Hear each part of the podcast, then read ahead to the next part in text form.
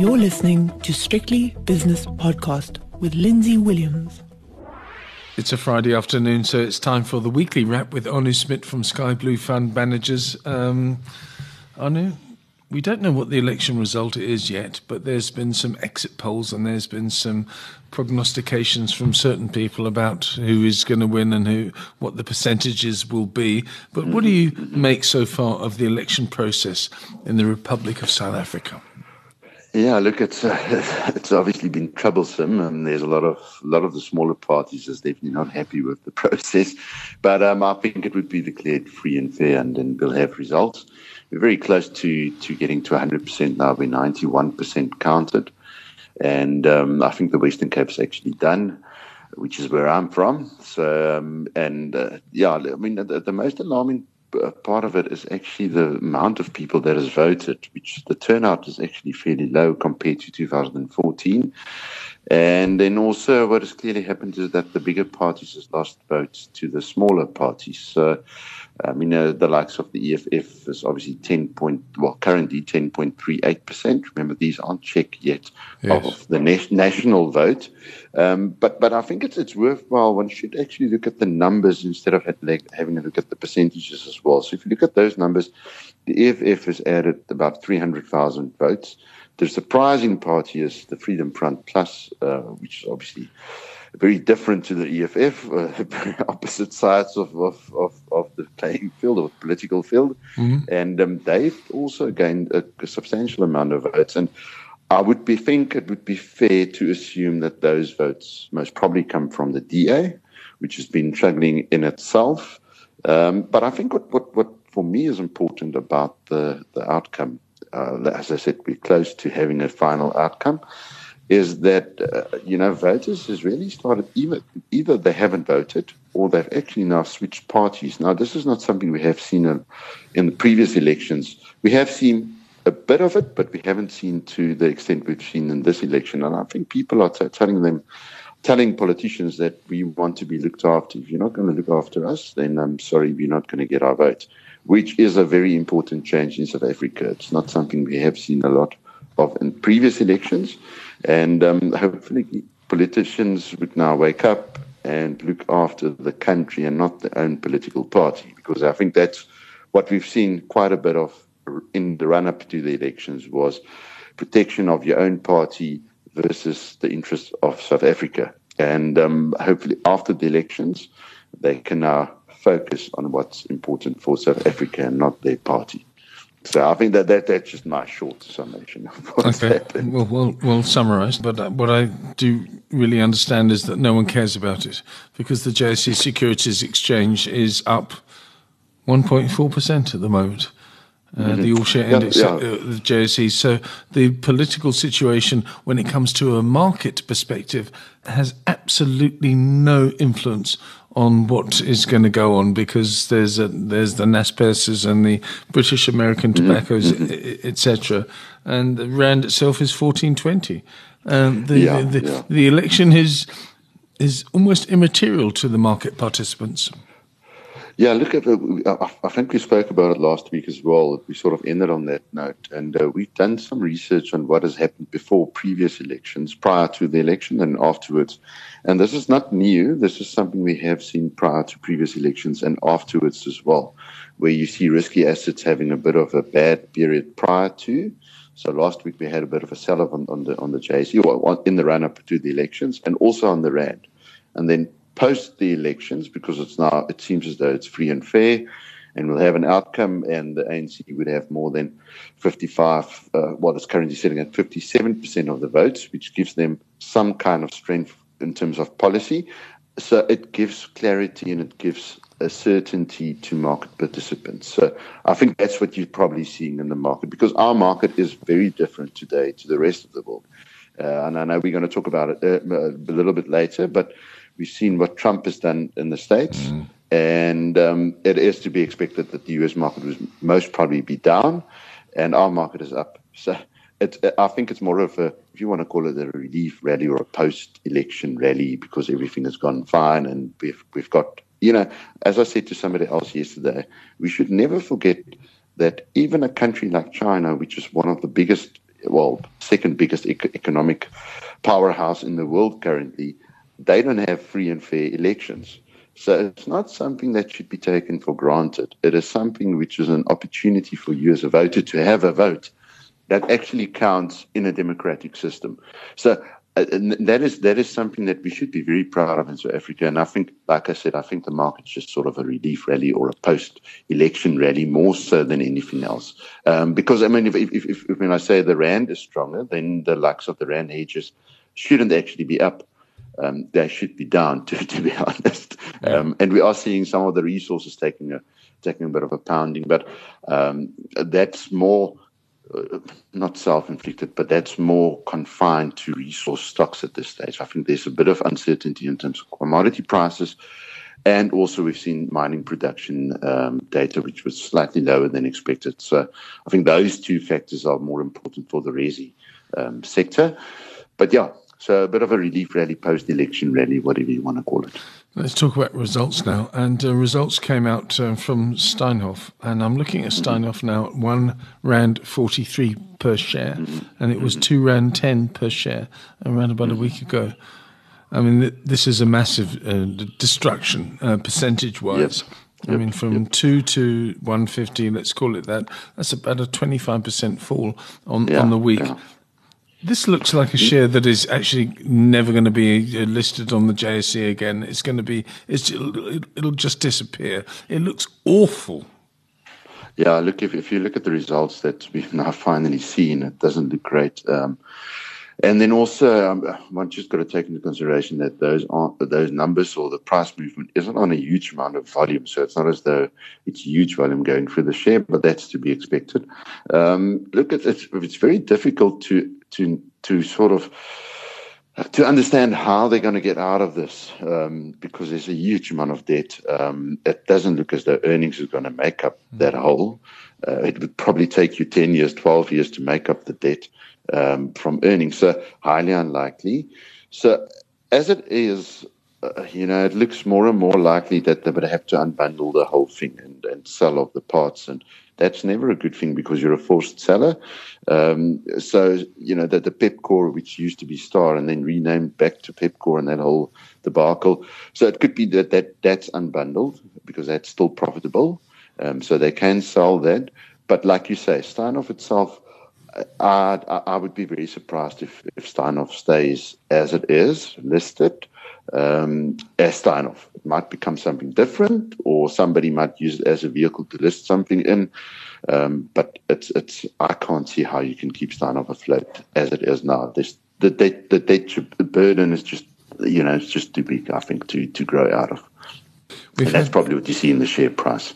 Exactly. And talking about share prices, we've had some results out this week. Um, it's Sappi uh, trading updates mm-hmm. from Mondi. We've had Pepkor's numbers coming out as well. Uh, what have you made of the uh, the corporate action this week?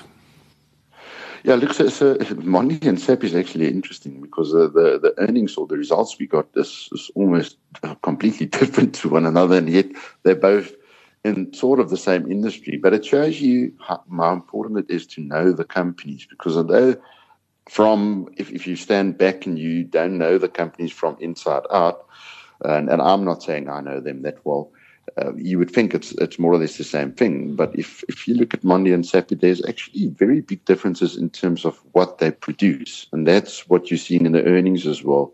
Um, Sappi is in a different product set than Mondi, and that's why you're seeing that difference in the earnings. So again, you know, and we've spoken to about this at length. Um, this type of market is, is very sketchy and it's it's very erratic. So you need to know what you buy um, before you buy. You can't just buy the index because, like I say, Sappi and Mondi is, is, is in the same sector, yet the one is up and the other one is down in terms of earnings now.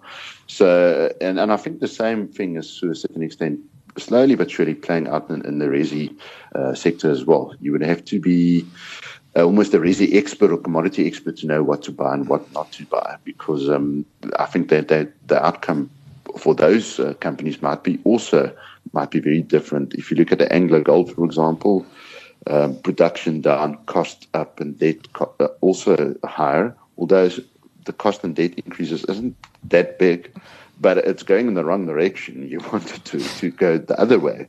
You want your production to be up and cost down and debt down, and yet Anglo Gold, it seems, has done the, the opposite of that. So again, you know, share selection or company selection, I think, would be very, very important. And just seeing that we're talking about jumping around now, but but I just want to highlight this one point, and I think there's one commodity that tells you what's happening in the world currently, and it probably always does, and that's oil. Oil, mm. you know, the Brent price is sort of caught between this. On the one hand, you've got the U.S. sanctions versus Iran and, and Venezuela, and on the other hand, you've got the concern about um, the trade war or the possibility of a full out trade war. But I think it is almost a full out trade war now between the US and China. And, um, and, and, and, and it seems as though the oil price is sort of stuck in the middle. So it's not really going anywhere. And it's waiting for, for, for an outcome because if, if you, even if you look at the, the oil reserves that came out of, this, uh, out of the States, um, those were lower than expected, so which would tell you that you should have an higher oil price. But now you've got this uncertainty in terms of economic growth going forward due to Mr. Trump and his tweets that he likes putting out. Um, and yeah, so I, I, I, think if one just looks at the oil price, um, that would give you a very good indication as to where the global economy is going or heading in the next six months? Um, are we are we in for a for a bit of a slump, or or are we going to have this cohesive growth going forward? S&P 500 probably around about 100 points um, worse than it was last week. Uh, 28.62 my futures uh, price shows here, and it's all to do with trade wars. I mean, are the market participants going to use this sell in May, go away trade war story to sell off the market that has been uh, so so friendly to us for the last 10 years or so. It does look like it. Uh, if I have to be honest, especially the US market, it does look like it. Um, look, uh, I mean, we're coming from earnings wasn't that bad, um, but but earnings, the actual absolute number is still fairly high. And remember, we had those those tax cuts, which obviously propped them up. Um, so, so any uncertainty in terms of economic growth, be it a trade war, whatever the reason might be, is definitely, I, I, think, is going to spook market participants. Um, and then we also might see a bit of an uptick in inflation in, the second half in the US. And that also creates a problem for, for, for them because now the Fed would then be forced to, to start or to have another go at a hike. And the Trump has already, you know, castricized them for, for, for doing this and killing economic growth and whatever he calls it. Um, but if you have inflation out of hand, you've got no growth, then you do have a problem. Um, so I think the next six months is, is definitely very important, especially for developed markets or the US in essence. And remember, whilst we're talking about the US, the China, China, has been pumping a huge amount of, of easy money into their economy to get it growing. So, and I think that that's partly why we see it in this trade wars because China's been doing fairly well from that. And obviously the US doesn't want that because the US wants to stay in control. So you've got this whole geopolitical scenario going on whilst you're looking at the S&P. But I think the market, S&P, if there's any reason for them to sell, they will probably sell. Um, so it could be a sell in May, go away, you know, that type of old, which, you know, history never repeats, but it, it, it very often rhymes. Um, yeah. Yeah. What do you think about the, the trade wars? Do you think this is the real thing? I mean, I've asked this question already, but do you think that it, this time it is Mr. Trump? I'm not being nasty about Mr. Trump, but I have to be. Um, he doesn't really understand, I don't think, what's going on. Do you think there's going to be some kind of standoff here, which will be an excuse, as I said, for the markets to, to come down? Because I can think of no better excuse than Mr. Trump versus President Xi or North Korea or Iran all coming together at the same time to um, scupper the market by, by maybe uh, 10, 15, 20%. Yeah, look, it, it's possible. I, I, I, don't think one, one should definitely not say that it's not possible. Uh, there's more, there's a likelihood, a very high likelihood of that happening. And I think what Mr. Trump is pro- trying to do, and this is just my take on this, is, is obviously the negotiations isn't going to plan. And he's just thinking, well, I'll try and scare them like he always does. Yes. And I don't know if China's going to fall for this. China is probably going to, at some stage, they'll start fighting back. And amongst you know whilst this is happening, you've still got um, North North Korea saying that they want to now. I mean, that also came out today that they want to make their military presence felt or grow their military presence. So you, geopolitically, there's a lot happening currently, and uh, you know, I hope for Mr. Trump's sake that he's playing the right game hmm. because mm. this could actually come back and haunt him uh, six months, a year from now. If it take that, it might actually be faster than that. Um, yeah, but just to and now I want to go back to the local, and we're jumping back to South Africa. Okay, I should be saying. Um, and it, it, it's also got to do with economy, uh, you know, polit- politics, politics and economy. Um, but the SA business confidence also came out this week, and that was slightly higher, higher than expected. But was also what is telling for me, to me is that we've seen two property players listed REITs, smallish listed REITs, and they've got a big, big exposure to government leases. And both of them have started signing new leases. Now, this has been a huge problem for them because there was basically almost a, a blank no signing of any contracts in government. So it does seem as though even before the election results, we've seen somebody taking some decisions and given the nod to go ahead and sign some leases. Now, if this is a sign of what's to come, then I'm very excited because this tells you that, uh, you know, this sort of this this this time period we've been in when nothing happens and and no, nobody in government dares to, to do anything because elections is upcoming and maybe I'll, I'll do the, the wrong thing and then it's a complete disaster. Then this might be coming to an end and we might actually see some action from government, action in terms of, in terms of infrastructure spending, actions in terms of just normal uh, tenders being signed, because that's also didn't happen for the last six months, a year. We haven't seen any new tenders, and the ones that was actually out was very small tenders.